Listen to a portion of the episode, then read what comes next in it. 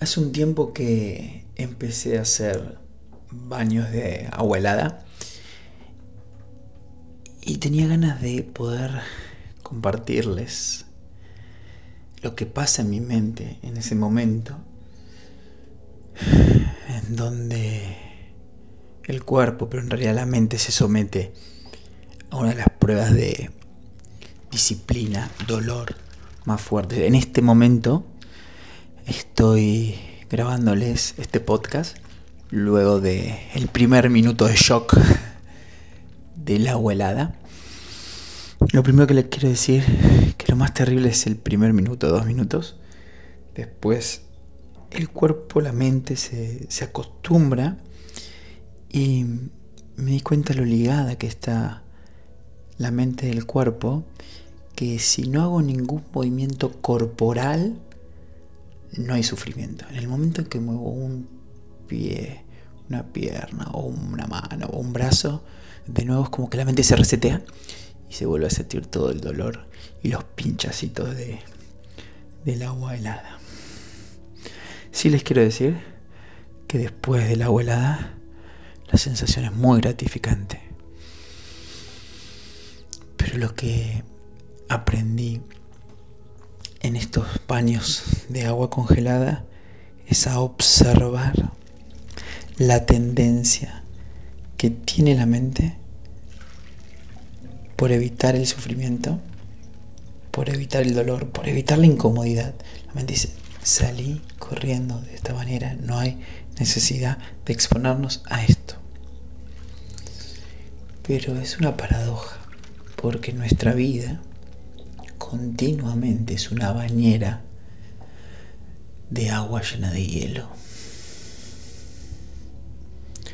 Lo más parecido a la vida es estar inmerso en agua helada y nuestra mente constantemente nos quiere sacar de los problemas, de las incomodidades. Y en estos 38 años de vida aprendí en esos lugares de dolor, en esos lugares, lugares donde tocamos fondo, donde sentimos que no podemos más, hasta acá llegamos, listo, se acabó, es donde después resurgimos, de donde aparecen las ideas más creativas y son los lugares comunes que más tendemos a agradecer y a recordar. Claro, esto dicho desde una manera con agua helada, pero con la experiencia de ya haber salido de la bañera con agua helada. Porque cuando estás en un conflicto, en un problema que nunca viviste, no tenés la experiencia de haber salido de ese problema, por lo tanto, pensás que ahí se va a terminar tu vida. Pensás que no vas a poder soportar. No se puede aguantar tanto dolor, Pablo. No se puede aguantar tanta injusticia. No se puede sentir tanto desprecio por la vida, por esto que me está sucediendo. Y puede ser que tengas razón y puede ser que no tengas razón. Si tienes razón, te sumergís en una depresión y ahí te quedas. Y si no tienes razón, seguramente vas a salir y vas a crecer. Te voy a compartir algo que me dijo mi tío hace muy poco tiempo, hará dos semanas. Me dice, acordate que estamos en una simulación, acordate que estamos en una ilusión en el Maya y que el desafío que vinimos a jugar a este juego llamado vida es el de ver si podemos recordar nuestra realidad fuera de la ilusión, pero la ilusión a través de los problemas y de las situaciones de la vida quiere hacerte olvidar. ¿Y cómo te olvidas y cómo te acordás? A través de las emociones. Cuando te sucede algo que toca tu núcleo, y cada uno tiene el núcleo más cerca, más lejos de la periferia que otros. Por ejemplo, mi tío me decía, yo tenía mi núcleo muy cerca de la periferia. A mí si me robaban un teléfono, ya salía dispuesto a matar a esa persona, hacer lo que sea para recuperar mi teléfono y mi emocionalidad se iba a pique y me olvidaba que yo era una conciencia, que era un ser humano conectado a la luz. Y, y él me dice, mira todo lo que te tuvo que pasar a vos este año para que se toque tu centro para que pierdas tu inocencia, para que pierdas tu paz. Todo lo que tuviste que perder materialmente. Y la verdad que sí, lo perdí todo. todo lo que trabajé durante 20 años, perdí todo. Eh, una casa perdí, perdí todos mis electrodomésticos, perdí todos mis equipos de trabajo, perdí todos mis recuerdos de la infancia, lo perdí todo. Y la ilusión quiso tocar mi centro. ¿eh?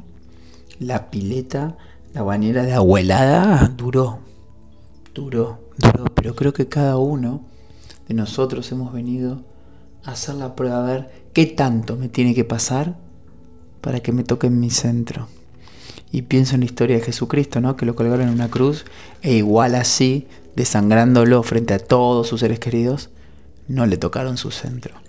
La pregunta que te hago es, ¿qué tan fácil te toca en tu centro? ¿Qué tan fácil recuperas la conciencia cuando tocan tu centro? ¿Tocaron alguna vez tu centro? ¿A qué distancia está tu centro de la periferia? ¿Qué control tenés sobre las emociones? Yo le doy las gracias a la biodescodificación que hizo que mi centro esté muy, muy lejos de la periferia. Tuvieron que pasar muchas cosas para que se toque mi centro, porque la verdad que no había nada que me afectara, nada tocaba mi centro. Y creo que cada problema, cada escenario lleno de problemas, porque un problema es fácil, pero un escenario lleno de problemas es como muchas bañeras de agua heladas juntas.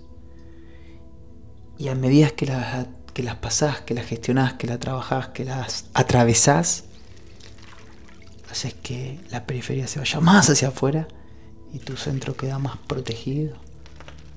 Y llega un momento, creo yo, en donde nada de esta ilusión toca tu centro. Y a eso le llaman iluminación.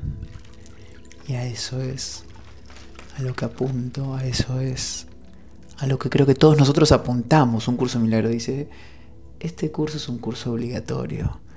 Lo único que vas a decir es cuándo empezás. Mi pregunta ahora que te hago es, ¿ya empezaste tu curso obligatorio de que nada te afecte?